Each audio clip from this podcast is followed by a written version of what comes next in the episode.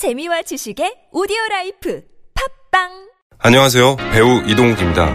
한국자동차 전문기자협회에서 선정한 2019 올해의 차 디자인 부문 수상 더뉴 아테온 안타깝지만 라디오 광고로는 아테온의 멋진 디자인을 보여드릴 수가 없습니다. 차, 그 이상의 아름다움을 가까운 전시장에서 직접 만나보세요. Volkswagen.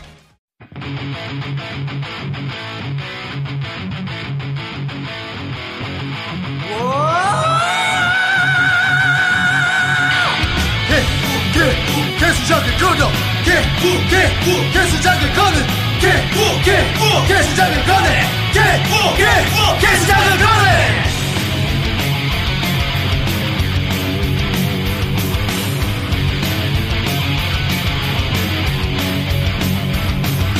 개개 개수작을 꺼내 개개 개수작을 꺼내 개개 개수작을 꺼내 개개 개수작을 꺼내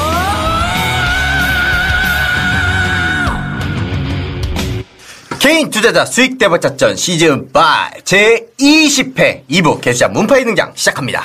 그럼 아 방송의 이부가 이렇게 시작이 돼야지. 그래. 힘이 빡빡 들어가잖아. 그래 그냥 어? 피자를 먹었더니 아, 소리 좀 나하 나 아, 좀 무거운 거 좀 날르고 와. 방송하고 있을 테니까. 아니 피자에 정력제를 따셨나? 아 어쨌든 너무 감사히 잘 먹었습니다. 마지막 회딱 진짜 딱 마지막 회때딱 저희 또 쫑파티 하게 해주시네요. 사실 오늘 마지막 회는 아닌데 어, 그래도 이제 거의 원래 50회. 20회는 원래 끝나니까 따지고 따졌으면 저희는 아, 이런 진짜로? 것들 아. 정말 마다하지 않고 언제든지 대환영합니다. 언제든지. 아니 딱 피자 보내주신다길래 간식을 보내주신다길래 아 이게 괜찮아요 그랬더니 어, 인사치레는 필요 없고 빨리 닥치고 불러주세요. 그 저기 받았어요. 잘했어. 아 진짜 감사합니다. 네. 아, 잘 먹었습니다. 자 그러면 이 배부른 아 근데 양 대표가 좀 약간 좀 투덜거리더라고. 왜요? garlic 소스. garlic 소스 야, 사람이 이런다. 그러니까 안 되는데 뭐, 아 이거 뭐 그냥 감사하게 먹고 있는데 아 garlic이 없네. 아니 피자 스쿨 먹다가 피자 헛 땡겨. 아니 아니 그게 줄 아니라. 아니 거기 안에 뭐 핫소스랑 뭐 치즈가루랑 막 여러 개 많이 있더라고. 나 그 뒤지고 있었어. 그랬더니 대건이 형이 갑자기 나한테 너 그 garlic 소스 찾지? 이러는 거야. 네 그러니까 어 내가 아까부터 열심히 찾았는데 없더라 그 전에 먼저 찾고 있었어 연구원님 먼저 이렇- 쳤어 연구원 이렇, 이 사람들이 이렇습니다 이렇습니다. 나 아, 참 이걸 또 나한테 이렇게 있고. 돌려서 먹네. 역시 주둥이는 돌아오는 거야. 아, 힘내서 2부 더 열심히 하겠습니다. 고고 청개구리 투자그룹 새로운 광고 모델 배우 최수정입니다. 개인 투자자가 시장에서 성공할 수 있도록 전폭적인 지원을 하고 있는 청개구리 투자그룹 많은 응원 부탁드립니다. 감사합니다. 짜잔 여의도 증권가에서도 우리 코너를 듣고 종목 컨닝하기 바쁘다는 그 코너 증권 전문가들도 한 번쯤 듣고 인정하고 가는 그 코너 공부를 통한 수익률 후기도 꾸준하게 올라오고 있다는 그 코너 개수작 주식스쿨 시간이 돌아왔습니다. 빰빠밤 빰빰빰빰빰. 안 그래도요 오늘 그 개수작 제가 커뮤니티에 들어갔다 왔어요. 개수작 커뮤니티에 들어가니까 와 이런 글들이 올라오네 오늘. 제가 여기 있는 개수작 커뮤니티에 아까 이제 제가 방송 들어오기 전에 잠깐 봤거든요 그 내용을 보니까 우리 그 개수작 주식 스쿨에서 종목을 이제 올려놨던 그런 내용들을 보고 글들을 올려주셨더라고요. 그 내용을 보니까 양렐루야 일단 외칩니다. 월요일날 두 번째 종목으로 7% 수익 보고요. 오늘도 6% 수익 감사합니다 라고 올려주셨고요. 네. 알바 냄새가 심해 네. 존나 나는데. 양렐루야 월요일부터 내 계좌에 불났어요. 대박 수익 감사합니다. 라고도 글을 이게 올려주셨습니다. IP가 같아야 되는데 다른데 컴퓨터 몇 대를 쓴 거야? 아니, 지금 몇 명한테 부탁한 거지. 각자 위치에서. 자, 어쨌든 지난주에 게스트분이 오셔서 종목 설명을 해주셔서 저는 시장 확인한 후에 올려드린다고 했었죠. 그래서 첫 번째 종목을 살펴보니까 이거는 이제 제가 유료로 올려드린 종목이었어요. 차트랑 가격 이런 것 좀, 아, 차트는 올려드리고 가격만 이게 종목명이랑 가려가지고 올려드렸었는데 그 종목이 알톤 스포츠라는 종목이었어요. 알톤 자, 네. 자전거 저도 알톤 자전거 있는데. 네. 그 그냥 없어? 요거는 차트를 보면요 냄새가 납니다. 집에 어, 냄새가 나요. 거래량도 거래량을 이게 잡아가면서 급격한 시세 변동 없이 물량을 긁어갔어요. 제가 이거 지난주 금요일 날에 주말 동안에 이거 보시고 판단하시고 공부하셔가지고 하십시오라고 했는데 이렇게 흐름들이 나타나더라고요. 딱 시장 상황과도 그냥 우회선을 타고 댕깁니다. 아무래도 제가 운전수가 모범 운전을 잘하는 사람 같네요라고 제가 글을 올려드렸었거든요. 그래서 요런 거는 물량을 모아놨다가 거래 량이 팍 튈 때 먹튀하기에 딱 좋다라고 했었는데 지난주 금요일 종가 가격 기준이 8,500원까지 나왔는데요. 이 종목이 벌써 9,370원. 벌써 10% 이상 껑충 뛰어갔다 올라갔다 왔습니다. 그리고 두 번째 유성 TNS라는 종목을 이야기를 해드렸었는데요. 이것도 해볼 판 해볼 법한 자리가 나온 것 같다. 그래서 1차 시세 폭발 이후에 3개월 어, 3개월 이상 기간 조정에 쌍바닥을 완성을 했고 이후에 삼각 수렴 이후에 상승. 원래 거래량도 없이 뚫고 올라간다. 그럼 거래량이 터질 때 폭발적인 상승이 나올 테니 슬슬 거래량 없을 때 눌러 잡고 그리고 거래량 터지면 빠져나오자라고 해서 올려드리는 종목들이었어요. 뭐 대부분 시황 관점감 맞는 종목들로 제가 언급을 해드렸고 그리고 그 외에 제가 다른 종목도 하나를 올려드렸는데 요거는 히든 종목으로서 제가 탐방 보고서까지 제가 주식 스크롤 올려드렸기 때문에 이 종목은 저희가 어, 몇 목표 수익이 달, 달성이 되면 그때 다시 한번 제가 이 야기를 해드릴게요. 요거를 괜히 오픈을 해드린 것 같아. 저희도 물량을 확보를 다 못했는데 우리 그 계속 주식 스크롤 제가 똥칠을 해놨는지 자꾸 그 가격을 안 올 때마다 그냥 바로 쳐 올리더라고요. 어쨌든 아직 늦지 않은 듯 하고요. 그리고 이제 계속자 주식 스크롤에 올려둔 종목 추천 종목들을 보면은 왜 공부를 해야 되는지 어떻게 해야 수익이 날 수 있는지를 아마 깨닫 게 되지 않을까. 종목들 보면 죽여준다. 어. 아, 알았어. 빨리 이제 종목 얘기. 자, 그래서 오늘 첫 번째 종목 이야기 해 보겠습니다. 첫 번째 필링크라는 종목인데요. 오늘 종가가 16,600원에 끝났어요. 아마 주식 스쿨에서 공부하신 분들이나 제 방송을 계속 들어보신 분들은 아실 거예요. 검타법이나 green light 타법, 이익을 챙겨야 하는 강의, 급등주에 나타나는 비밀, 강좌를 들으신 분들은 아마 감이 올 거예요. 전일 기준으로도 검타법 자리가 나왔고요. 현재 원인점이 15,900원이거든요. 그러니까 지금 현재 16,600원이니까 현재가보다 더 비, 어, 낮은 가격에는 있긴 하지만 거래량이 적기에 눌림 줄 가능성도 있지 않을까. 그래서 이 필링크라는 종목을 하나 이야기를 해봤고요. 다음 주에 한번 네. 탑법 정리 한번 해줘. 탑법 정리. 네, 왜 아. 계속 방송에서 얘기하는데 중간에 듣는 사람은 뭐 탑법 탑법 이러면 저 새끼 무슨 무술하는 새끼인가 알고 어? 그걸 해주라고. 한번 중간에 한번 이건 이런 탑법이다 이거 이런 탑법 한번 정리를 해줘야지 그래야 들, 들으시는 신규로 들으시는 분들 도움이 될 것 같아요. 알았어요. 그리고 제가 내일 어, 다음 방송부터는 어, 그좀 탑법을 좀 이야기를 같이 좀 정리해서 좀 설명을 해드릴게요. 응. 새끼는 뭐 아 근데 제가 언급했던 그 탑법이나 이런 그 매매 기법 같은 게 제가 방송에서 이야기했던 게 8개가 되는 것 같아요. 그래서 그거를 한 시간에 또 이거를 다 썰을 풀 수가 없어가지고. 참고로 네이버나 구글에서 검색하면 안 나옵니다. 안 나와요. 어? 뒷보잡이에요. 어디서 만들었나. 어? 자, 그리고 두 번째는 사실 오늘 마땅히 눈에 들어온 종목이 없었어요, 오늘. 많이 솔직히. 안 들어왔어. 어, 이게 한국콜마도 사실 며칠 전부터 관심 종목입니다라고 제가 관심 종목 창에 올려놓고 우리 그 회원분들한테 막 보여드렸었는데 벌써 올라가 버렸기 때문에 사실 큰 의미는 없는 것 같고요. 다 무의미한 자리에서 거래량만 방출하는 종목들이 많이 있더라고요.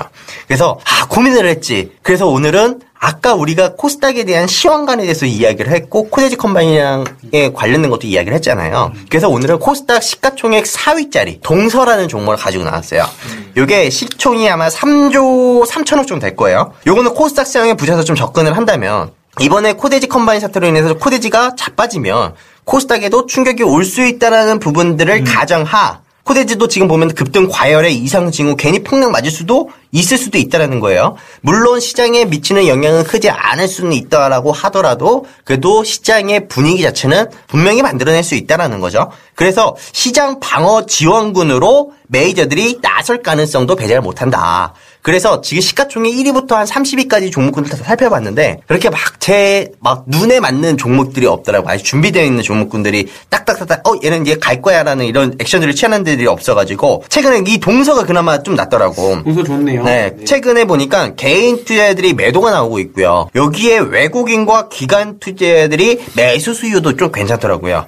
그리고 여기에 green line 탑법 자리도 나오더라고요. 아마 그 밴드가 아마 3만 3천 원 부근 정도에 나올 것 같은데 결국 오늘 제가 사실 이 필링크라는 종목과 동서도 사실 좀 많이 짠, 짜내고 짜내서 나온 종목이기 때문에 현재 보통 제가 이야기를 했을 때 현재가 기준에서 플러스 마이너스 2, 1, 2% 정도 있는 자리에서 이야기를 해드리는데 오늘 같은 경우는 좀 그 밴드가 좀 크다. 그만큼 현재 장세에서는 올라가는 종목들은 그냥 계속 올라가 버리는 모습들이 나타나니까 사실상 좀 쉽지는 않다. 그래서 제가 이번 주 금요일 날에도 어, 개수작 주식 스쿨에다가 종목 올려드리도록 하겠습니다. 코데즈 컴바인을 코 데즈 내일 컴바인 한번 들어가 보는 건 어떨까? 기사도 나왔기 때문에 방금 기사도 뭐 검은 머리 외국인이 작전하는 거 아니냐라는 뭐 금감원에서 보고 있다는 작전이 나왔기 때문에 음. 내일 사시면 음, 한강 가실 수 있습니다. 추천드립니다. 아직 차가운데. 들으셨죠? 네. 음. 좀이 말이 게 맞는지 우리가 한번 추적 관찰해 보도록 어, 저도 종목을 하나 넌지시 하나 드리자고 하면 OCI 좀 보고 있습니다. OCI. 네, 오시아 많이 OCI 가 올랐다고.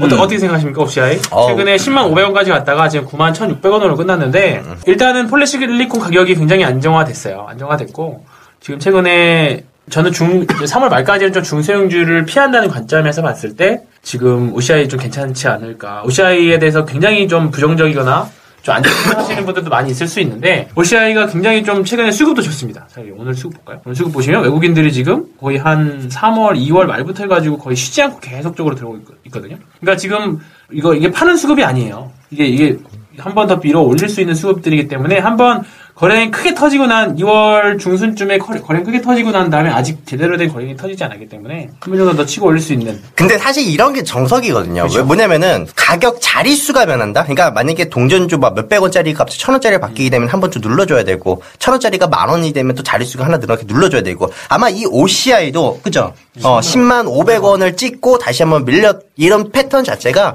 원래 이게 정석적이에요. 그래서 보통 이렇게 자릿수가 바뀌는 종목 같은 경우에는 보통 20% 정도는 눌러줘요. 그래서 더 지금 눌러주나요? 10% 어. 눌러줬는데 어, 더 눌러주면 안 되는데 더 눌러주면 좀 기술적으로 좀 좋지는 않지만 네. 그래도 더 아마. 그런 부분들을 좀 보여주지 않을까? 어. 충분히 한 뭐 8만 원대 초반까지는 내려갈 수 있을 것 같아요. 아, 아닌데요? 아닌데요? 아 그리고 최근에 최근에 이것도 한번 끝까지 지켜보자. 최근에 종목들을 살펴보면요. 최근에 막 각광받고 막 그냥 똥뽕 튀는 애들이 있어요. 그런데 고점 자리가 아님에도 불구하고 신용 비율이 8% 넘는 종목들이 허다해요. 특히 대표적으로 지코스닥의 그 시가총액 상위인 중, 중에서 안 그래도 이것도 우리 회원님이 종목을 살펴가지고 상- 상담 요청을 하더라고요. 산성 LNS. SNS. 예. 얘네, 최근에 엄청 어. 얘네는 보니까 최근에 이제 바닥 기준으로 놓고 보니까 얘도 크게 움직이지 않았는데 벌써 신용 비율이 8%대를 유지를 하고 있더라고요. 좋아하는 어. 결국에는 우리가 종목군들을 볼 때에도 신용 비율이 좀 있는지 없는지 최근에 시장에 좀 비이상적인 징후를 좀 보여주고 있기 때문에 그런 부분들을 우리가 좀 확인을 하고 조심스레 매매를 하자라는 의견을 좀 드려보도록 할게요. 저도 요즘 차트 괜찮은 종목 하나 생각하고 어. 있는데 골프존 유원 홀딩스. 골프존 유원 홀딩스? 그거 어떻게 하세요? 골프존 유원 홀딩스. 왜 몰라? 무슨 자기만 알고 아니 아니 왜냐면 제가 이거 그거 좀 많이 사드렸거든요 손님들 왜냐면 또 누가 쓱 와가지고 아니 아니 무조건 그거- 사줘 이랬어? 그, 그건 아니고요 다 막아야 됐어? 골프존이 원래 스크린 골프잖아요 어, 차트 이쁘다. 골프존이 됐는데 거래량도 요즘 늘고 있고. 그 스크린 골 스크린 야구 자 거기다가 요즘에 스크린 야구 최대로 메이저리그에 한국인 투수 타자들 진출했죠. 네. 이게 보통 챔피언스 리그에서 박지성 골 넣고 나면 그 다음 조기 축구장 꽉 차잖아요. 그런 거예요. 거기서 홈런 하나 딱 쳤다 그러면 스크린 야구 이번에. 근데 이- 코데즈 컴바인 아닐 거야 그리고 이거를 여기에 자회사 골프존 엔터테인먼트. 그러니까 원래 골프존은 따로 있어요. 분할 상장돼서 있는데 그건 얘네 골프존 유원 홀딩스 자회사 골프존 엔터테인먼트에서 하고 어, 스크린 야구? 나 스크린 야구 한 번도 안 몰라 해봤는데. 요즘에 이제 점점 퍼지고 있어요 그 많진 않아요 아직. 뭐 논현점 하나 있다 그러고 지금 20개인가 전국에 많진 않은데. 기사 나오면 끝나 기사 나오면 끝나기 때문에 기사 나오기 전에 사야 돼 리포트도 없어요 심지어 아니면 개수작을 통해서 방송에 나갔으니까 사야 되는 거 지금 근데 보면 약간 되게 거래량이 계속 푸존이라는 게 한때 이렇게 주가가 갔거든요. 정말 돈 잘 벌었잖아요. 돈을 현금을 맞아, 맞아. 있는 대로 쓸어들이다가 그 이후에 성장성이 한층에 골프존이 두 개 있는데도 맞다는. 네. 위아래로. 이게 성장성이 없어졌다. 여기서 이상 안 간다. 계속 빠졌어요. 찔끔찔끔 거래량도 없고 이러다가 거래량이 늘고 있어요. 아 근데 야구는 수요가 많을까? 아 그러니까요. 이거는 나는 골프보다 야구가 훨씬 더 수요 많을 거라고 생각해. 아니 제일 좋은 건 솔직히 이거는 해봐야 돼요. 가서. 어떻게 하는지를 감이 네. 안 오네. 가, 그러니까 아니야 공이 나오고 거기서 그냥 치는 거예요. 근데 시합을 홈런, 하는 거지. 시합을. 안타 이렇게 나오고 아, 타석, 타석만 시합하는 어, 거구나. 타석만. 그러니까 근데 그 던질 때 구종들을 상대편이 구를 수가 있어. 아, 뭔지 컴- 알겠죠? 아, 뭔지 실제로 알겠다. 던지지만 않고 치는 것만 하는 건데 서로 게임을 하는 거지. 근데 남자들은 술 먹고 이거 뭐지 밤 저녁 먹고 이차 하기 딱 좋죠 진짜. 직장인들의 약간 어. 고급 엔터테인. 그렇게 막 휘두르다가 열받게 하면 방매로 후들 싸우고, 패고 그렇지. 그런. 거지 뭐. 스크린 골프는 뭔가 아무리 못해 조금 어느 정도 그 공을 맞출 수 있는 그게 좀 필요하잖아요. 너무 생 초보가 가면 쉽진 않잖아요. 근데 야구는 누가 다할수 있어. 그럼 보통 가면 회식하고 2차로 가든지 뭐 족발 같은 거 시켜놓고 소주 한 잔 먹으면서 치, 치고 그렇지. 예. 그렇지. 진짜 딱 야, 직장인들 놀이터. 이 정도면 양대표 코너 묻었다. 어, 괜찮은데. 괜찮지? 전혀 공감 가지 않고 아니 아니. 있어요. 아 진짜. 아, 근데 운동을 별로 안 좋아하죠, 양 대표는. 전 땀나는 걸 되게 싫어요. 그러니까 땀 자체가 되게 많이 나기 때문에. 아 나는 이거 너무 가고 싶은데 아직 많이 없어서. 그러니까 나는 하게 되면 5년 전 하나 있대요. 운동을 한다고 하면은 그 수영. 그냥 아예 땀 난 거 같이 흔적도 안 나는 이런 수영 같은 거 있잖아요. 수영을 싫어하는 거. 어. 지금 그 몸으로 수영장 입장 금지입니다. 아 내 눈. 왜이 정도는 뭐. 옛날, 옛날에는 안 진짜 몸이. 좋았는데. 아. 결혼하고 많이 쪘어. 옛날 얘기 하지 마. 여기서 옛날 얘기해서 몸 안 좋은 사람 있어? 우리 아들내미도 복근이 있더라. 다 옛날 얘기하면 다 그렇지. 자, 어쨌든 우리 게스트 주식콜 끝!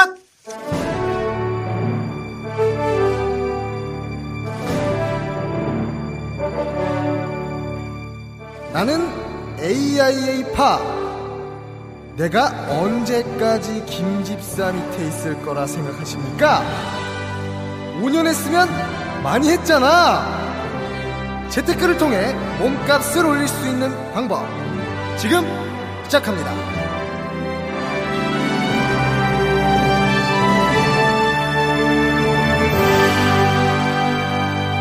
묻었다 성공. 계좌 주식스쿨은 골프존으로 골프존 유원 홀딩스. 내 코너에도 묻었다, 또 아니 나는 묻었다. 그- 왜 이거 어떻게 알았어요 하는 게 아니라 이거 골프 유언홀딩스 이렇게 시장에 많이 흘러나온 종목이 아니라서 사실 나의 비장의 무기로 뭔가 이렇게 알고 있었는데 근데 이거를 말씀드리기도 좀 그랬던 게 리포트도 사실 하나도 없고 뭐 실적에 대한 부분도 추측을 할 수가 없어서 사실 좀 그랬거든요. 근데 근데 내가 볼 때는 뭐 제2의 약간 그 골프존처럼. 그렇죠. 어, 뭐 야구존. 죽어가는 골프존의 야구존이나 베이스볼존 같은 게 하나 나오지 않을까 싶긴 하네. 오늘 아재기 쉽지 않네요. 아니, 그, 그럼 뭐라 그래? 뭐, 골프존에서 무슨 존이라 그래? 그거? 일단 스크린 야구로 나오는데. 아, 스크린 야구? 네. 아니 근데 페이스북 가까이 보면 거기 갔다 온 사람들이 후기 올리는 거 있어요. 재밌대요? 재밌, 재밌어요. 아무래도 처음 접하는 거니까. 그렇죠. 그러니까. 주식시장에서 처음 나온 거기 때문에 좀 히트가 됐을 때. 어쨌든 뭐 그 얘기는 주식 얘기는 여기서 접고 이제 주식쟁이들은 이제 야구 얘긴데요? 김 팀장 시간입니다. 질문을 하나 먼저 제가 드려볼게요. 3월 14일이 무슨 날이죠? 화이트데이. 화이트데이. 무슨 날이죠? 뭐 받았나? 화이트데이 때? 시사 내 화이트데이 때 남자가 주는 날 아니야? 주는 은행 거구나. 다니는 애들한테 물어보면 뭐라 그러는지 알아? 34일? ISA, ISA 시작하는데. 그렇지. 여기는 참된 금융인이 없는 거야. 진짜 금융인이라면 3월 14일은 ISA가 판매되는 날이다 이렇게 ISA, 얘기해야 네, 되는데 화이트데이라고는 하고 있으니 가짜같이 가고 씨. 뭐, 가짜는 ISA를 만들어 버렸으니까 그거에 대한 관심을 가져야 될 필요가 있나라는 생각도 합니다. 맞아요. 3월 14일부터 IS가 판매가 시작됐는데 그동안 저는 김 집사님이 IS에 대해서 좀 소개 많이 해드렸잖아요. 네. 그래서 제가 ISA에 대한 장점에 대해서는 굳이 말씀드리지 않아도 은행이나 증권사 가보시면 다양한 정보 얻으실 수 있어요. 뭐 뉴스 열어보시면 뭐 요즘 넘쳐나는 게 ISA 정보니까. 그래서 저는 이 장점에 관해서 잘 모르고 지나칠 수 있는 주의하셔야 될 점들 좀 몇 가지 짚어드리려고 하는데요. 첫 번째는 이 ISA 같은 경우는 부분적으로만 예금자 보호가 된다는 거예요. 그렇지. 음, ISA가 장점으로 꼽히는 것 중에 하나가 이제 하나의 계좌의 예금이나 적금, 펀드, ELS 같이 다양한 금융 상품을 운영할 수 있는 장점이 있단 말이에요. 그런데 이 다양한 금융 상품들 중에 앞서 말씀드린 것처럼 이 예적금에 한해서만 부분적으로 예금자 보호를 받을 수가 있어요. 제가 필드에서 실제로 고객들을 만나면서 느끼는 것 중에 하나가 고객들은 이 예금자 보호에 굉장히 민감하다는 거예요. 그렇지 무슨 일이 굉장히 뭔. 나올지 네. 모르니까. 근데 사실 확률적으로 뭐 예금자 보호가 문제가 생길 정도는 그동안 저축은행 정도 수준이었거든요. 그 정도 외에 사실 그런 일이 없는데도 불구하고 과거에 그랬던 사태가 한 번 있었기 때문에 그런지 예금자 보호가 되느냐 안 되느냐에 대해서 굉장히 민감하더라고요. 제가 판매하는 상품 중에 이제 변액 universal 같은 투자형 상품 판매할 때도 반드시 안내해야 될 내용 중에 하나가 바로 예금자 보호가 되지 않는다 라는 내용이에요. 근데 이 부분을 말씀을 드리잖아요. 그리고 전까지 아, 상품이 좋다 막 이렇게 얘기했던 분들도 다시 한번 어, 안 된다고요? 뭐 이렇게 얘기하면서 다시 한번 가입을 고민해 볼 만큼 굉장히 크게 받아들이시단 말이에요. 사실 그거 말이야. 그게 뭔지 정확히 모르시면서. 에? 그런 거 아니에요? 보호를 나는 보호를 못 받나 이런 거죠. 내가 예금자니까. 왠지 뭐가 안 된다 네, 그러니까. 뭐가 보호. 아, 지금 이거 왜 안 되지? 어, 아 이거 돼야 되는데. 이게 뭐 어쨌든 간 고객들 입장에서 민감하게 받아들이는 사안이니만큼 이런 부분이 있다 정도로 참고하시면 좋겠고요. 이 외에도 ISA에 예적금을 담는다 하더라도 방금 예금자 보호 같은 경우는 ISA 판매 금융회사 기준이 아니라 예적금을 판매한 금융회사 기준으로 보호 한도가 결정된다는 거예요. 음. 그러니까 쉽게 설명드리면 자 우리은행에 내가 3천만 원을 직접 예치한 고객이 이 신한증권의 황PB님 찾아가서 ISA를 가입을 했어요. 그리고 그 ISA에 우리은행 예금으로 포트폴리오 4천만 원을 할 수 있겠죠. 그러면 이 상태에서 우리은행이 망했다. 그럼 기존에 예치된 3천만 원과 ISA로 예치한 4천만 원 합산해서 5천만 원까지만 예금자 보호 된다는 얘기예요. 그렇기 때문에 이미 예금자 보호 한도 5천만 원이 꽉 찬 금융회사 같은 경우는 ISA로 편입하면 알아보고 예. 어떤 게 있는지 좀 알아보고 가급적이면 편입하지 않는 게 좋다. 야, 이거 굉장히 디테일하다. 와, 진짜 이런 것까지는 생각 안 할 텐데, 어, 저는. 어, 네, 디테일했어요. 그래서 이런 부분은 좀 디테일의 힘. 참고하시면 됩니다. 어, 제가 사실은 이 오늘 방송을 조금만 체크 안 했거든요. 요즘 이제 많이 커서 잘 안 보여줘, 나. 근데 어, 오늘 다 듣고 보니까 굉장히 디테일하게 준비를 했네. 두 번째는 수수료예요. ISA는 신탁형이랑 일임형 두 가지로 가입을 하실 수 있거든요. 그런데 신탁형이든 일임형이든 금융회사가 운영해서 수익률을 관리하기 때문에 두 가지 모두 운용 수수료가 발생을 해요. 음. 자, 내가 어떤 금융사를 선택해서 포트폴리오를 하느냐가 그 하느냐에 따라서 조금씩 차이가 있지만 신탁형 같은 경우에는 평균 한 0.4에서 0.5% 정도. 일임형은 그리고 좀더 일- 높지. 예, 그렇죠. 일임형 같은 경우는 평균 1% 정도 보면 되는데 증권사가 대부분 일임형이 굉장히 많이 판매가 됐고요. 은행에서는 대부분 신탁형이 많이 판매가 됐다고 해요. 그런데 이게 ISA가 만들어진 이유가 중산층이나 저소득층의 재산 형성을 돕기 위해 세금 수입을 정부가 포기하고 새롭게 시행하는 혁신적인 상품이다 이렇게 홍보를 하고 있는데 혁신인가요? 예. 이런 점을 감안했을 때, 이 수수료를 감안했을 때, 이 수수료를 감안한다면 중산층 이하 재산, 재산 형성보다는 이 금융사 배불리기가 되, 는게 아닌가라는 문제가 있어요. 예를 들어서, 자, ISA를 운용해서 연 2% 정도 수익률을 올린다고 가정할 때, 수수료를 빼고 나면 오히려 이자 소득세 15.4%를 내는 것보다 못한 결과가 발생을 하는 거죠. 이런 경우에 자 일반 예금에 연 천만 원을 가입을 해요. 보통 직장인들 같은 경우 어, 이 IS에 1년에 2천만 원까지 넣을 수 있는데 2천만 원 다 넣을 수 있는 사람 많지 않잖아요. 그렇죠. 예, 천만 원 정도를 가입해도 많이 하는 건데 천만 원을 가입해서 연 2% 수익 나면 20만 원의 이자가 생깁니다. 자 그럼 20만 원에 15.4%인 3만 800원을 이자 소득세로 원래 떼는데 이 ISA로 예금을 운용하면 이 3만 800원에 대한 이자 소득세를 면제받는 거예요. 그런데 제가 앞에 ISA 수수료 있다고 말씀드렸잖아요. 비교적 수수료가 적은 신탁형 평균 수수료인 0.4%만 적용하더라도 1년에 4만 원이에요. 그러면 면제받은 3만 800원보다 9,200원을 더 수수료로 지불하게 되는 거예요. 그렇지. 뭐 이런 얘기 하면 펀드나 뭐 ELS 같은 투자 상품으로 운영을 해서 수익률 더 높이면 되는 거 아니냐? 말씀하시는 분들도 계실 텐데 기본적으로 이런 위험 성향이 높은 포트폴리오는 당연히. 더 높은 수수료를 일단 지불을 해야 되고요. 또 high risk high return 높은 걸 추구하면 그만큼 손실 볼. 위험도 있기 때문에 원금 손실에 대한 부분도 충분히 고려하셔야 되는 겁니다. 그래서 결론은 ISA는 다양한 금융상품 하나의 계좌로 관리가 가능하고 세금에 대한 혜택도 가지고 있는 좋은 상품이지만 정부나 금융회사에서 홍보하는 내용만 가지고 덜컥 가입하시기보다는 제가 오늘 말씀드렸던 부분도 충분히 고려하셔서 정말 나에게 적합한 상품인지 따져보시고 선택하셔야 될 것 같아요. 안 그래도 요번만, 오늘 같은 경우만 하더라도 황폐비가 지금 저한테 와가지고 무릎 꿇고 빌었잖아요. 계좌 10개만 만들어주세요. 뭐 이렇게. 형님 도와주세요. 어, 한 땅에 떨어져서 약간 과열된 느낌인데, 아, 지금 IS에 대해서는 공부를 하고 계속 꼼꼼하게 체크하면 체크할수록, 야, 이거 매력이 좀, 아, 점점 떨어진다는 느낌이, 느낌 배제할 수가 없어요. 계속 보면 볼수록. 아니 뭐 이 기회에 황피비를 좀 보고 싶다. 음. 어, 계좌 받으러 언제든지 어디든지 간다고 했으니까 사실 그건 했는데 사실 차비도 안 나. 사실 이 거 보고서 나오긴 했는데 그렇다면, 음. 사실 지- 증권사 입장에서는 돈도 안 돼 사실. 진짜로 이제 목돈이 들어왔을 때 거기에 대한 수수료, 운영 수수료 같은 거 정도? 돈도 안 돼, 사실. 자, 본인한테 떨어지는 것도 없겠죠. 없어요. 그래서 마지막으로 제 생각을 좀 첨언하면 이번에 출시된 ISA는 중산층과 저소득층의 자산 형성보다는 자산가와 금융회사가 좀 더 유리한 상품이 아닌가라는 생각이 드는 건 지울 수가 없어요. 네, 여러분 모두 다 한통속입니다. 왜 그런 표정으로 쓰세요? 아이, 뭐, 뭐 하는 거 보면 씨발 족, 족 같아서 그런다. 아유, 뭐 이게 좀, 야, 좀, 좀, 좀, 머리를 그렇게밖에 못 쓰나? 날 데려다 쓰라고. 아, 좀 이런 거 좀 만들 때. 이 넘쳐나는 정보, 요즘 정보가 굉장히 넘쳐나잖아요. 쓰레기 같은 정보도 많은데 이 넘쳐나는 정보 속에서 진짜를 말해줄 사람이 필요하시다면 언제든지 문의주십시오. 네. 어, 잘했어. 잘 발랐어. 어, 잘 발랐어. 그 정도면 깔끔하게 발랐다. 그리고 이제 이어서 놓치기 쉬운 실업급여를 알려드리고 챙겨가실 수 있게 준비를 좀 해봤는데 자, 우리가 일을 하다가 퇴직하게 되면 제일 먼저 챙기는 게 바로 실업급여예요. 그런데 정년 퇴직하는 경우에도 실업급여 신청이 가능하다는 걸 모르는 분들이 많은 것 같아요. 알고 계셨어요? 아 진짜? 네, 알고 계셨어요?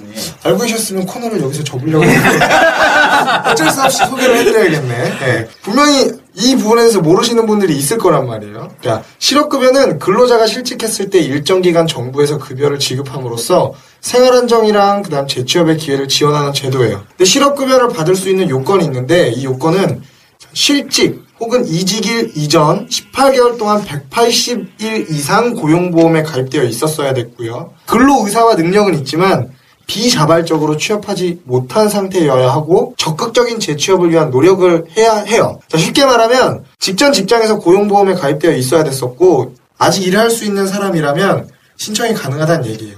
자, 근데 여기서 적극적인 재취업이 뭘 뜻하는지를 알아야 되는데 그렇지. 예, 적극적인 재취업 노력은 구직 활동을 통해 구직하려는 업체를 직접 방문하거나 우편이나 인터넷을 통해 서류를 접수하거나 그리고 채용 관련 담당자 면접을 본다든지 뭐 직업 훈련 과정을 이수한다든지 뭐 이런 것들인데 제가 이번 방송을 준비하면서 불현듯 하나 스쳐가는 게 있어요. 저랑 김 집사님도 지금 함께 일할 분들을 계속 뽑고 있거든요. 근데 지금까지 몇 번의 면접이 있었단 말이에요. 서류까지 다 제출하고 할 것처럼 한 다음에 연락이 두절되거나 안 한다고 하거나 하신 분들 많았어요. 아, 뭐가 문제지 고민하고 있었는데 이제 보니까 이 새끼들 실업급여 때문에 여기서 한게 아닌가.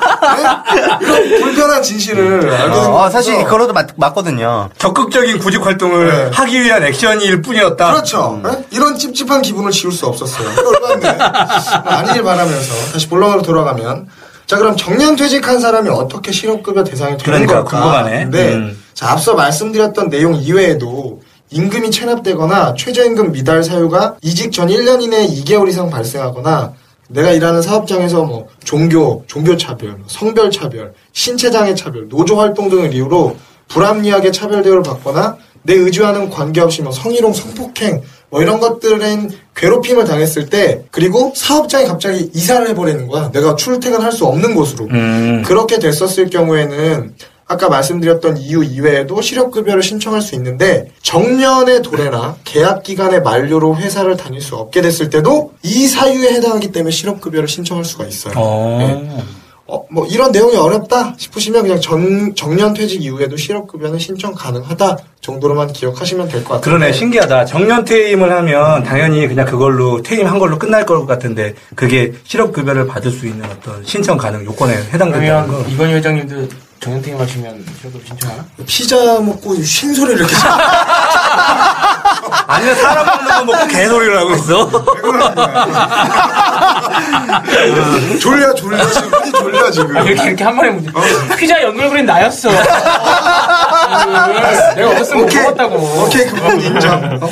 제가 최근에 60세가 된다는 것이라는 주제를 가지고 PD수첩에서 방송한 걸좀 봤는데요. 아유 되게 충격적이더라 네. 이거 혹시 그거 보신 분 있으세요? PD 수첩은 전 되게 즐겨, 네. 즐겨보는 프로그램 60세가 된다는 것이라는 주제로 이제 아. 방송을 했었는데 전그 프로그램을 보면서 좀 막연하게 생각하고 있던 노후에 대해서 좀 더 현실적으로 바라볼 수 있어서 되게 좋았거든요. 뭐 돈을 모아야 된다 뭐 이런 것보다는 제가 제일 기억에 남는 건 아직 일할 수 있는 의지도 있고 난 체력도 있고 기술도 있는데 단지 나이가 많다는 이유로 회사 다니던 회사를 나와야 했을 때 어떤 그 만감이 교차하는 그 감정과 그리고 나오고 나서의 먹고 사는 문제를 해결하기 위해 백방으로 재취업을 하기 위한 노력을 하지만 또 나이가 있어서 취업이 되지 않는 걸 경험하고 굉장히 제한적이지. 아 이제 나는 이 세상에 쓸모없는 존재가 돼버린 게 아닌가라고 한그 뭐 신세한탄 하시는 분들이 굉장히 많았다라는 거예요. 뭐 사실 여자분들도 한 달에 한 번씩 경험하는 것들이 굉장히 불편하시면서 결국에 폐경을 하게 되면 어, 그치. 네, 여자로서의 요즘에는 폐경이라 안 쓰고 왕경.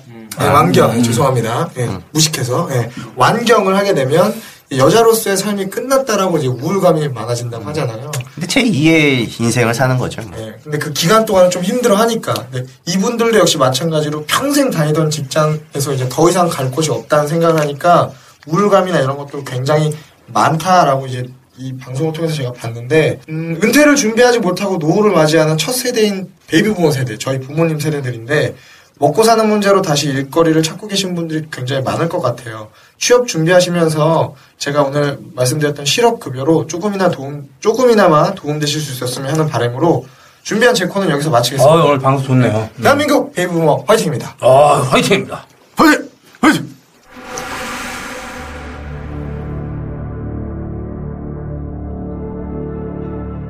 시즌 5에서 이런 거지 같은 곡을 스키스를 주다니 양순 정개구리 팔을 완벽하게 짓밟아줘 개수작의 진정한 정파는 AIA 파라는 사실을 잊지 않도록 아씨!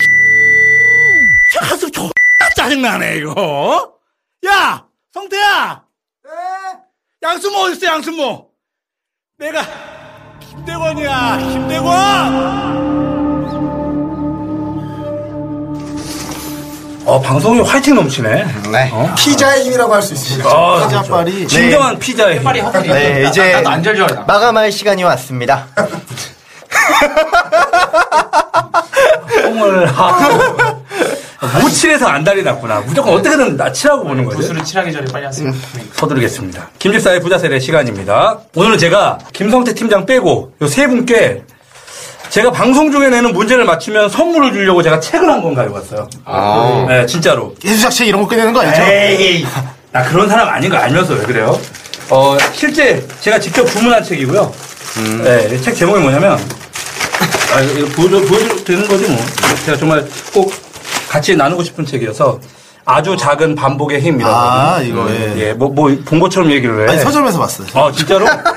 최근에 이게 약간 좀 베스트셀러로 아. 예, 되고 있다. 자, 한 명 탈락, 아웃. 한 명 남았습니다. 자, 오늘 주제는 대출 없이 못 살아, 정말 못 살아. 예, 부채. 부채. 관련된 전반적인 내용을 좀 준비해 봤습니다. 그럼 저, 제가, 저한테 불리한 문제네요. 아, 그런 거 없으니까? 아, 그럴 수도 있겠네요. 자, 부채의 사전적 의미를 확인해 봤더니, 그 손을 흔들어 바람을 일으키는 물건이라고. 아재! 아, 잠깐 틈새, 예, 개들이 가지게 됐고요. 아니, 왜 자꾸 피자 먹고 있어? 여기까지 하겠습니다. 피자 먹고까지 하겠습니다. 남에게 빚을 지거나 혹은 진 빚을 이제 부채라고 하고요. 제3자에게 지고 있는 금전상의 의무라고 정의가 되어 있더라는 거죠. 결국 남의 돈을 빌리는 거죠. 네. 그만큼 또 그 비용을 지불해야 하는 거고. 사실은 누가 남의 돈을 가져다 쓰고 싶겠냐만 대한민국에서는 사실 정말 빚 없이는 거의 살 수 없을 정도 수준이 아닌가. 물론 없는 사람이 특이하게 있기는 해요. 결혼할 때쯤 되면 당연히 빚이 생기겠지만. 음, 오늘은 대출하기 전에 체크해야 될 것들 그리고 대출을 받고 난 이후에 체크해야 될 것들까지 좀 꼼꼼하게 예, 건드려 보려고 합니다. 뭐 대출을 받아야 하는 거니까 뭐 집 사야 되니까 돈 부족하면 당연히 대출을 받아야 되는 거고 또 카드값 당, 당장 없으면 대출을 받기도 하고 이런데 어차피 받을 대출이니까 뭐 이렇게 한 이렇게 생각하면 절대 안 된다는. 황필리 같은 경우도 지금 뭐 어차피 이번 생에는 배렸다고 이런 생각하고 있는 거 아닙니까? 포기해야 되나? 어, 이번 장은 배렸다. 밀어붙여? 뭐, 그렇지. 네. 네, 그렇게 생각하면 안 된다는 거죠. 뭐 대출은 사실 우리가 이용하는 금융 상품 중에 하나이지 이게 우리가 끝까지 끌고 가는 무슨 어떤 페널티라고 생각하면 안 되는 거고요. 그래서 대출에 대한 어떤 생각부터 우리가 좀 바꿀 필요가 있다. 자, 당연히 대출을 받는다고 하면 매월 내가 몇 퍼센트 이자를 줘야 되는지에 대한 금리가 굉장히 중요하겠죠. 네. 자, 고정금리, 변동금리. 어떤 걸 선택하는 게 더 낫다고 보십니까? 질문은 아닙니다, 이건. 이 정답. 아, 네? 이게 그때 그거는 그때 금리. 상황에 따라 아, 좀 그렇죠. 이렇게. 나오는 게 맞는 거죠. 네. 그죠? 자, 고정, 고정 금리가 더 좋을 때가 있을 거고, 변동 금리가 더 좋을 때가 있겠죠. 자, 그러면 여기에서 제가 문제를 드리겠습니다. 아직 책 안 팔린 거죠? 어, 이제 아직 안 팔렸습니다. 지금 요, 요때 문제입니다. 자, 실제. 띠. 어, 이게, 뭐, 실제, 일단, 뭐, 일단, 일단. 실제로, 뭐 이런 거 하려고 그러는 3번 고정금리. 땡. 이번 때에 따라 다르다. 두 분은 이제 박탈. 자, 가계 부채 중에 90% 정도가 고정금리가 아니라 변동금리 대출이랍니다. 혹시 알고 계셨습니까? 네. 알고 있었습니까? 전 알죠. 어, 진짜로요? 자, 그렇다면 왜 어, 변동금리 대출이 실제로 이자가 더 낮은데도 불구하고 이렇게 많은 변동금리 대출이 그, 렇게큰 비중을 차지하고 있는 걸까요? 고정금리보다 변동금리가 금리가 더 낮은데도 불구하고 왜 그럴까요? 정답. 잠깐만, 먼저 양손 양손 모델부터 주관식이에요. 주관식이에요. 일단 그 상품 중에 고정금리가 시중에 많이 안 나와 있어요. 아, 대부분 금융사들이 내놓은 상품은 전부 다 변동금리. 아, 변동금 대출이 더 많다. 예, 대출은 고정금리, 변동금 선택할 수 있습니다. 그래, 선택할 수 자, 있는데. 땡! 보면은 저도 몰라. 자, 한 번씩 대답할 수 있어요. 띠. 예. 대출 상환 상환을 음. 고정금리 상환을 우선해서 시키는 아. 시스템이 만들어져 있기 때문에 그냥 막 하는 얘기지. 어디서 듣고 이런 얘기 아니지. 아 니요 그냥 본 그냥 막 하는 얘기잖아. 아니 저도 몰라. 자, 어, 형PB 기대합니다. 기대해. 어려- 어려운데. 아 그러니까 문제가 고정금리보다 왜 사람들이 변동금리를 더 많이 선택하느냐. 네. 고정금리가 더 싼데. 고정금리, 아니, 고정금리가- 더 높고 변동금리가 금리가 보통 더 낮은 게 낮죠. 일반적인데 왜 사람들은 예, 아니, 아니. 고정 예, 맞아 변동금리 변동 변동이 훨씬 더 많을까 고정금리 왜 이렇게 없을까 앞으로 금리 인하에 대한 기대감이 더 커서. 어, 금리 인하에 대한 기대감이 더 커서 그런 약간 좀 약간 좀 미시적 답변이긴 한데 제가 이럴 줄 알았어요 사실은 못 맞췄는데 제가 어 여기 전체적인 내용을 좀쫙 들으면서 좀 약간 좀 비슷하게 약간 뭐 좀 억지로 껴맞추면 약간 그래도 그래 입장이 좀 비슷하다고 얘기한 게 우리 다원 씨 답이에요. 자 뭐라 그랬는지 기억도 안 나. 틀렸어. 틀렸는데 그냥 주는 거야. 갖고 왔으니까. 자, 보통 대출 시점에서 보면은 고정금리가 변동금리보다 보통 금리가 더 높아요. 그렇죠. 그렇죠? 그러면 고정금리가 금융기관한테 훨씬 더 유리할 것처럼 보이잖아요. 그렇잖아요? 그렇잖아요. 고정금리를 더 많이 팔아야 지금보다 이자를 더 받으니까 금융회사 기- 입장에서는 예, 고정금리를 고정금리를 더 많이 팔아야 될 것 같지 않습니까? 보통 변동금리가 더 많이 남지 않아요? 아니 아니요. 변, 변동은 더 적게 남죠. 근데 금융기관이 변동금리를 파는 걸 훨씬 더 선호합니다. 왜 그러냐면 낮은 금리로 일단 덫을 딱 쳐놓는 거예요. 그리고 실제로 당연히 고객은 이자가 지금 당장 금리가 낮으니까 변동금리를 선택할 가능성이 높아지는 거고요. 그런데 금융기관 입장에선 그, 그 정도 수준의 이자 차이로 변동금리로 파는 게 나중에 금리가 인상됐을 때 발생되는 리스크나 이런 것들이 훨씬 더 커지기 때문이라는 거예요. 어, 내가 내가 맞춘 것 같아. 그런 것 같아? 너도 한번 줄게, 그러면. 그래서 금융기관 입장에서는 당장 이자율이 낮으니까 수익성은 좀 낮지만 장기적 차원에서 리스크가 훨씬 더 커질 수 있는 고정금리를 별로 좋아하지 않는 거죠. 그래서 실제로 뭐 은행 입장에서 뭐 대출받는 고객한테 금리 인상에 대한 리스크를 사실은 전가하고 있는 게 어떻게 보면 변동금리형 상품이라는 거죠. 그래서 단순히 금리가 조금 낮다고 낮은 금리의 변동금리를 덥석 무는 건 예, 대출을 받을 때 금리적인 측면에서 그렇게 유리한 건 아니다. 이거는 뭐 제가 답변한 거랑 전혀 다른 얘기인데 왜냐, 왜 내가 왜 이 얘기를 상황에 했냐면 대한 얘기를. 약간 금융회사 입장에서 얘기를 했기 때문에 그래요. 금융회사 입장에서 얘기를 좀 했기 때문에 대출 금리가 인하할 가능성이 높은 시기에는 실제 이거 인하할 것 같아 금리가. 그럴 때는 실제 은행에서 고정금리를 굉장히 많이 판 예도 있어요. 그러니까 인하할 것 같을 때는 고정금리를 많이 팔고 네, 또 인상할 것 같을 때는 변동금리를 더 뭐 많이 팔고 이래서 오히려 가입자 대출 고객들에게 오히려 좀 손해가 될 수 있는 거 아닌가 이런 얘기죠. 그래서 저는 실제로 그런 얘기를 직접 들어봤거든요. 직접 들었어요. 이런 얘기를. 그래서 뒤통수 약간 맞는 것 같은 느낌이 들기도 하지만 아 고정금리 변동금리 다시 한번 말씀드려 그래서 고정금리가 더 낫다는 건 아니고요. 이 금융기관 입장에서는 그게 더 리스크이기 때문에 변동금리를 선호한다는 걸 알고 계시고 아까도 얘기했지만 금리가 인하할 수 있는 어떤 조건이 갖춰져 있다면 당연히 변동금리를 선택하는 게 훨씬 더 유리하다. 그러다가 금리가 다시 인상될 것 같으면 고정금리로 대환을 하는 방법도 있습니다. 그런 방법을 따져볼 만 하겠죠. 그리고 대출하는 대출을 받았다면 당연히 무작정 대출로 뭘 갚거나 해결하는 데만 해결 뭐 쓰이는 게 아니라 그걸 어떻게 갚아야 될지에 대한 상황 계획도 세워야죠. 일단 바꿔보자는 건 안 되는 거니까요. 그러면 대출 상환 방식이 보통 우리가 알고 있는 게 세 가지거든요. 만기에 일시 상환하는 거예요. 그동안 이자만 내다가. 그리고 원리금 균등 상환이라고 해서 원금하고 이자를 계산한 다음에 n분의 1 해가지고 딱 내는 거죠. 그리고 원금 균등 상환이라고 해서 원금을 일단 딱 나누고 예, 거기에 대해 이자가 좀 더 줄어드는 방식이죠.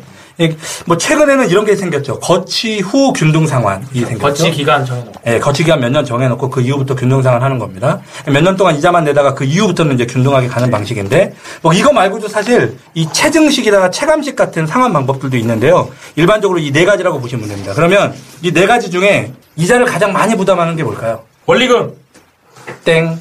어 만기 일시가. 그렇죠. 만기 일시죠. 만기에 원금을 주는 거는 원금을 오래 맨 마지막에 갚기 때문에 그 기간 동안 발생한 이자 가장 많습니다. 그 다음은 원리금 균등 상환. 근데 이제 아까 얘기했던 것처럼 그 거치 후 균등 상환이 일반적으로 좀 더 많은 편이고요. 그 다음 아, 월- 원리금 아, 거치 후가 더 네, 많아요. 거치 후가 좀 더 많습니다. 그리고 원리금 균등 상환, 그 다음에 원금 균등 상환이 이자를 가장 적게 냅니다. 일시금 상환이 제일 적죠. 한 방에. 어, 중도 다음 달에. 상환 중도 상환 수준은 어, 만기 일시 상환이 아니라 그냥, 그냥 아무 한 때나 돈. 있을 때 일시 상환 그렇죠 그런 거죠. 그러니까 원금을 빨리 갚아갈수록 이자가 이제 적게 내는 방식인데 그러면 이제 원금 균등 상환으로 대출 계획을 세우고 대출을 받아야 하는 거냐 이렇게 생각하시는 분들이 있을 수 있죠. 왜냐하면 이자 부담이 가장 적다고 생각하실 수 있으니까. 그런데 어, 어? 다들 아마 그렇게 생각하실 수 있는데 사실 재무설계적 관점에서 보면 이게 아주 적절하진 않습니다. 이 원금 균등 상환 같은 경우에는 맨 처음에 상환해야 되는 금액이 굉장히 커요. 그리고 시간이 지날수록 조금씩 조금씩 줄어드는 방식인데 이게 매월 갚는 돈이다 보니까 우리가 정확한 지출 금액을 세우기가 좀 어렵습니다. 그래서 변동이 있어요. 재무 설계상으로는 원리금 균등 상환으로 대출을 받고 상환 계획을 세우는 게 재무적 관점에서는 조금 더 유리할 수 있다. 또 조, 저- 그게 좀 더 적절한 방법이지 않나 이런 생각이 듭니다. 이 만기 그 일시 상환 같은 경우에 이제 매월 이자만 부도, 부, 부담하도록 되어 있으니까 매월 대출 이자만 납부하면 되잖아요. 이 만기 일시금 상환은 좀 피하는 게 좋은 게 이 뭐 이자만 내면 되니까 당장 부담이 확실히 줄거든요. 그래서 대출을 더 많이 용감하게 받는 효과가 생깁니다. 뭐 한 달에 뭐 요만큼만 내면 되는데 그래서 한 천만 원더 받고 뭐 이천만 원더 받고 이렇게 뭐 나중에 그러다 한 방에 갚지 절대 한 방에 갚을 수 없다는 걸 알고 계시고 만기 일시금 상환의 대출은 될 수 있으면 피하시는 게 좋습니다. 우리나라에만 좀 있는 대출을 갚을 때 있는 좀 특이한 수수료가 있는데 혹시 알고 계십니까? 중도 상환 수술. 그렇죠. 중도 상환 수수료를 체크해야죠. 이제 요즘에는 이제 금리가 막 낮아지고 이제 그러다 보니까 이자 부담을 줄이기 위해서 낮은 이율로 대환하는 경우가 종종 있습니다. 근데 이럴 때 그걸 못하게 막는 발목을 잡는 것 중에 하나가 중도 상환 수수료죠. 뭐 얼마 전까지만 해도 보통 가계대출 중도 상환 수수료가 0.7%에서 2% 정도 됐습니다. 그러니까 1억 대출을 받는다고 했을 때 1% 정도라고 하면 그냥 100만 원이 그냥 내야 되는 거예요. 이게 뭐 원금을 갚는 것 갚는 것도 아니고 그냥 수수료로 내는 거예요. 그러니까 말 그대로 진짜 막 개 같은 거죠. 말도 안 되는 거예요. 내가 빨리 갚겠다는데도 세금을 내라는 거야. 말도 안 되는 거죠. 근데 이게 은행 입장에서 보면 약간 이런 거 아닌가 싶어요. 대출은 나한테 받고 이자는 다른 은행 가서 갚냐 이제 이렇게 될수 있는 거죠. 나한테 대출 받아놓고선 어떻게 이자는 다른 은행 가서 내느냐 이제 이런 거죠. 그래서 약간 뭐 누가 봐도 이건 불합리한 게 아니냐 싶어서 아마 여기저기 많이 의견들이 있었던 것 같고 또 지랄도 했을 거고 그래서 2015년도 말에 은행 대부분이 중도상환 수수료를 엄청나게 낮췄습니다. 많이 이거 없어진 데도 많 거의 없어진 데 물론 이제 완전히 없어지진 않았고요. 일부 없어진 데도 일부 있고 조건부로 없애는 경우도 있고 또 많이 낮아졌는데 이게 중도 상환 수수료로 2015년도에 금융기관 시중은행이 중도 상환 수수료로 번 돈만 얼마 정도 될 것 같아요? 중도 상환 삼천억. 수수료로 3천억 던져보는 거야. 2조. 2조 2조 5,800억 정도. 땡 7천원. 7천억? 한 2, 3천원 나올 것 같아요. 음 2, 맞아요. 3천원. 네, 2, 3천억? 예, 2천 한, 한 500억 정도. 와. 와, 나 진짜 그냥 찍었는데, 와, 맞았네? 예, 2,500억 정도거든요. 이거 사실 이 정도면 먹을 만큼 충분히 먹었다. 그동안 계속 먹었으니까, 그죠? 아무튼, 예, 중도상환 수수료 같은 경우에는 대출을 받을 때 당연히 체크를 해야 되는데, 이제 좀 이제 고민되는 게, 만약 이런, 이럴 때 이제 고민이 되죠. 만약 예를 들어서 부채를 상환할까 말까 고민하는 거예요. 첫 번째로, 대출 이자보다 낮은 이자로 적금을 넣고 있거나 예금을 넣고 있는 분들이 있을 수 있잖아요. 예, 그런 분들 어떻게 해야 될까요? 대출 상환하는 게 낫죠. 대출 상환하는 게 더 낫다고 보십니까? 그 일단 그 돈으로 대출 상환하는 게 훨씬 더 낫다. 그러면 아니면 그 돈을 적금에 들어있는 돈을 꺼내서 대출 이자보다 더 높은 곳에 투자해서 수익을 가- 가져간다. 아 이거 또라이였어요 이거. 일단 만기가 얼마 남지 않은 적금이나 혹은 예금 같은 경우라면 일단 기다렸다가 이 만기에 대출을 상환하는 게 좀 더 낫지 않나 싶고요. 이, 이럴 때 이제 중도 상환 수수료가 이제 나올 수 있는 거죠 일부. 그러면 중도 상환 수수료를 요거 내고 내가 해야 되느냐 이렇게 고민하실 수 있는데 이 중도 상환 수수료를 내고 일단 목돈을 갚는 게 나중에 결국 이자 내는 부담이 훨씬 더 적어집니다. 그래서 중도 상환 수수료 조금 부담하더라도 예적금 가지고 있다면 만기 돼서 갚아버리는 거 나쁘지 않다. 음, 그리고 이제 대출 상환 계획을 세우면서 이런 분들이 계세요. 대출 상환 계획으로 대출 이자보다 낮은 적금이나 이런 걸 넣는 분이 계세요. 자, 이럴 때는 어떻게 해야 될까요? 대출 이자는 5%인데 내가 4%짜리 적금을 넣어서 목돈을 만든 다음에 대출을 갚겠다고 하는 거예요. 이게 말이 된다고 생각하십니까? 꺾기로 한 것 같아요. 힘들지. 근데 말이 안 되는 거죠, 그죠? 누가 봐도 이렇게 얘기하면 이게 멍청한 거 아니냐 이렇게 얘기할 수 있는데 이게 재무적 관점에서 보면 또 얘기가 달라집니다. 그러면 그렇게 적금을 넣지 않고 매달 그 정도 수준의 돈을 무조건 원금을 갚아내는데 쓸 수 있느냐. 그렇게. 네, 이게 가능한 사람이라면 그게 가능하지만 그게 불가능한 사람들도 얼마든지 있거든요. 그래서 낮은 적금을 넣고 뭐 만기에 대출 뭐 받아가지고 원금 받아가지고 갚는 게 바보 같다 이렇게 생각할 수 있지만 현실에서는 그게 불가능한 사람들도 굉장히 많기 때문에 오히려 적금을 넣으면서 목돈을 만들어가지고 갚는 게 훨씬 더 효율적일 수도 있습니다. 그래서 어, 매월 갚는 월 상환액을 충분히 고민해보고 난 이후에 제 상환 계획을 세우셔야 하고 그리고 뭐 막 무작정 나는 이만큼 갚을 수 있어 해서 기간을 짧게 해가지고 갚다가 그러다가 갑자기 일이 터져가지고 못 갚아서 연체가 되거나 하면 훨씬 더 큰 손해가 생길 수 있다. 아까 말씀드렸던 것처럼 야 대출 이자가 훨씬 더 높은데 은행 이자 훨씬 낮은데 그 이자 받아서 못하러 하냐?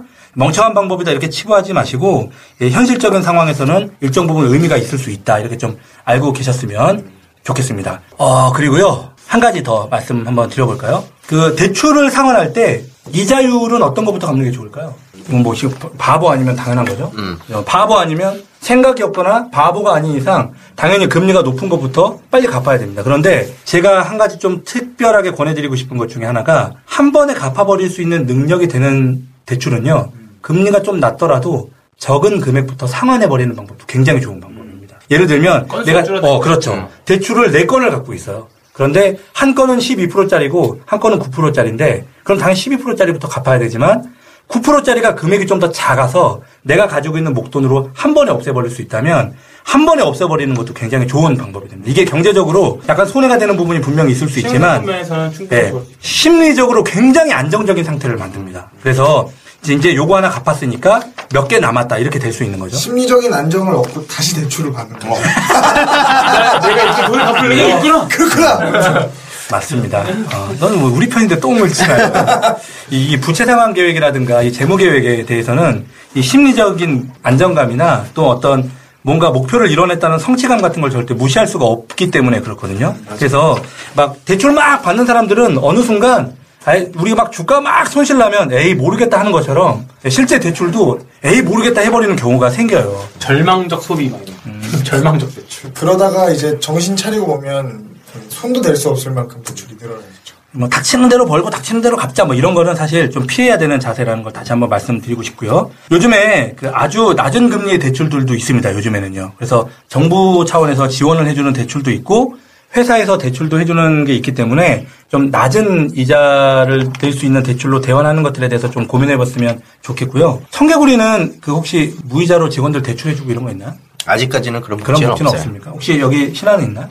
아주 낮은 금리 아주 낮은 네, 금리. 금리 정도 낮은 있죠. 얼마까지 가능한가요? 대출이 한도? 한도가. 그거 말해야 돼요? 아니 뭐 그럼 뭐 어때요? 적진 않아요. 그죠? 근데 은행보단 적어요. 음. 몇 프로예요? 뭐 한 1, 2%? 아니, 영점 그게 몇 금액마다 좀씩 달라요. 어, 그렇구나. 제가 알고 있는 친구 중에 한 대기업이 무이자로 2억까지 대출을 해주는 데가 있다는 소식을 네이버. 듣고 아, 네이버 말고도 아닌가요? 많아요. 여긴 금융회사인데 기업은행? 그 회사로 입사를 했어요. 그리고 대출 받고 2년 일하다가 퇴사를 했어. 진짜로. 아니, 그게 그 어느. 균숙연수가 안 되는데 그렇게 바로 해주나? 어, 그렇게 또 해주더라고요. 아닌데? 안 해줘. 아니 그거 아마 입사 1년 지나야. 아, 2년 일했다니까. 대출, 그, 그런 게 있다는 사실을 알고 진짜로 그 회사 입사해서 대출 받고 나왔다니까. 내가 아는 사람이. 그래서 능력자 아니야? 따지고 아니, 보면. 회수할 때 갚아야 되는데. 한 번에 다 갚지 않죠. 못 갚잖아요, 한못 번에. 갚는데 어떻게 갚아요? 음. 뭐 실제로 제가 지금 대출 상환에 대한 내용들을 몇, 몇 가지 얘기해 주는데 뭐한 13년 노하우를 바탕으로 현실적인 사례를 좀 얘기해 주시면 웃기겠다. 웃기죠? 아니 면접 볼 때왜 지원했나? 대- 대출 받 대출 받으러 왔습니다. 그렇게 얘기하겠죠. 하지- 하지 너무 않겠죠. 좋아서 있었습니다. 청개구리의 복지가 생긴다면 아주 심각하게 고민해 보겠습니다. 어, 자, 대출을 안 받는 게 사실 제일 좋겠지만 꼭 받아야만 한다면 여러 가지로 고민을 해보고 알아보고 상황 계획까지 세운 다음에 대출을 받는 게 좋겠죠라고 이렇게 제가 마무리할 것 같지 않습니까? 굉장히 상투적으로. 그죠? 오늘은 사실 이거 준비하면서 그렇게 결론을 내리고 싶지가 않았습니다. 대출을 받으면서까지 집을 사게 만들고야 말겠다고 하는 국가의 어떤 의지가 반영된 수많은 부동산 정책들, 또 서민들의 경제적 상황은 반영하지 않고 실질적으로 대기업이나 상위층에 있는 어떤 이익만을 위해서 고민되는 수많은 법률들, 이런 것들로 인해서 오히려 나라가 국민에게 엄청난 빚을 지고 있는 게 아닌가, 이런 생각을 하면서 오늘 그 상황 계획을 나라에서 신중하게 세워야 되지 않나, 이렇게 고민을 정리하면서 오늘 마치도록 하겠습니다. 아, 마무리가 졸라 마음에 들어요. 오늘 제 코너는 예, 여기까지 하도록 하겠고요. 개수작 예, 시즌 5 20회까지 달려왔습니다. 그럼 이제 우리가 마지막 직주 방송을 안 하고, 그죠? 음, 다음 주에. 아, 다음 주에 방송이 다음 있고요. 주에 방송 있죠? 네, 그리고 마지막 날에는 3월 마지막 달에는 수요일 날에 하는 게 아니라 아. 저희가 이제 4월 1일 날 또 거짓말처럼 나타나기 위해서 저희가 녹음을 목요일 날에 해서 금요일 날에 업로드 되는 걸로. 3월 31일 날. 아, 그럼 마지막 날까지 있네? 그러면 이게, 그러면 개수 20회가 아니라 21회, 22회까지 하는 거죠? 1회까지가 하고 끝이죠. 두 번 남았는데? 네, 두 번. 22회 때는 뭐해? 아, 그때는 4월 1일 날 신방송으로 네, 올린다는 신방송으로 거죠? 올라간다는 거죠. 어, 그렇게 되는 거구나. 휴가를 주실 생각은 없습니다, 저희한테. 원래 한해 한해? 쉬어야 되는 거야. 끝나고서 한해 쉬고 그다음 콘텐츠가 주 없어 죽겠어, 진짜 요즘에. 요즘 이제. 생각을 해보면 지금 우리가 일주일마다 방송을 하잖아요. 음. 그러면 그 일주일이라는 시간이 어떻게 보면 휴가죠. 그거는 굉장히 경영자적인 말. 그건 굉장히 사용자적인 말이라고 있으면 안 되겠네, 이거. 어? 이렇게, 노조 결성해, 우리도. 노조. 노조 그러니까 현장. 이런 거, 이런, 이런 게 있는 거야. 그래. 무슨 일주일에 한 번 방송하는데 맞아. 뭐가 힘들다고 이렇게 얘기하는 거 똑같은 하루 거야. 주면 되잖아! 우리는. 굉장히 사용자적인 마인드네, 이거. 아니 근데 사용자적인 마인드를 아셨으면 그러면 안- 안 되는 게 이제 그럼 일주일에 두 번으로 늘리겠습니다 해주고 옛날에 두 번 하던 거 이제 한 번 하지 않냐 이렇게 가요 이렇게 가요 그런 마인드가 할 수도 있으니까 일부가 끝나면 피자를 제공하라! 제공하라! 이렇게 해야 될 것 같아. 어? 다 빠져봐야 혼자서 생으로 방송을 해봐야 정신을 바짝 차리지. 개수작의 시즌 5가 곧 마무리가 되지만 이 개수작은 예, 끝나지 않습니다. 저희가 계속 개인 투자자분들의 수익과 재무적 이익을 위해 예, 그 어떤 개수작과도 맞서는 개수작이 되기 위해서 최선을 다하겠습니다. 날씨가 많이 따뜻해졌는데요. 뭐 늘 이쯤 되면 말씀드리는 거지만 꽃 피는 것도 좀 보시고, 그죠? 봄바람도 좀 쐬시면서 너무 이렇게 주식 모니터 안에만 갇혀 있지는 않으셨으면 좋겠다. 얘기하면서 20회를 시원하게 외치고 마치도록 하겠습니다. 개수작의 개수작을 거는 진정한 개수작 개수작 세이세이 2016 또다시 시작되는 역사 이것은 진정한 큰 싸움 과거 비참한 참사에 맞서는 오인의 열사 캐스작에 캐스작을 걸어 캐스작을 부리는 작전 이들 캐스작이 성공할 수 있는 날이 캐스작의 시작전 수많은 작전의 희생양 개미를 구해낼 작정으로 진정한 실력 매력 노력으로 무기를 장전. 엄청난 작전이 걸렸어. 작전에 걸려들었어. 늪에 빠졌어. 결국 계좌가 바람피로 흠뻑 터졌어. 길게도 공들였던 내 시간들. 한 방에 날려버린 그 스캔들. 적금을 깬 듯 내 인생은 바람 앞에 candle. 뭐 좀 많은 척. 뭐좀 믿는 척. 그래봐야 주식꽃 탁구야. 내 돈 가지고 노는 핑퐁 탁구야. 뭘좀 아는 척. 뭐가 있는 척 사람이 주식을 만들었지만 이제 그 주식이 사람을 만들어. 끝을 봐야 끝이 나는 끝이 없는 전투. 끝을 봐도 끝이 나지 않는 끝이 없는 전투. 끝을 보자 끝까지 달려드는 세 사람의 호투. 개수작에 개수작을 거는 역사적인 전투. 램쌤 공감돼? 공감돼? 그럼 지금 이 공간에 개수작과 같이 개수작을 공부해. 정말 이건 뭐 작전의 왕국이구만. 누가 이기는지 한번 붙어보자. 우린 한번 물면 절대 안 놓는다. 개수작.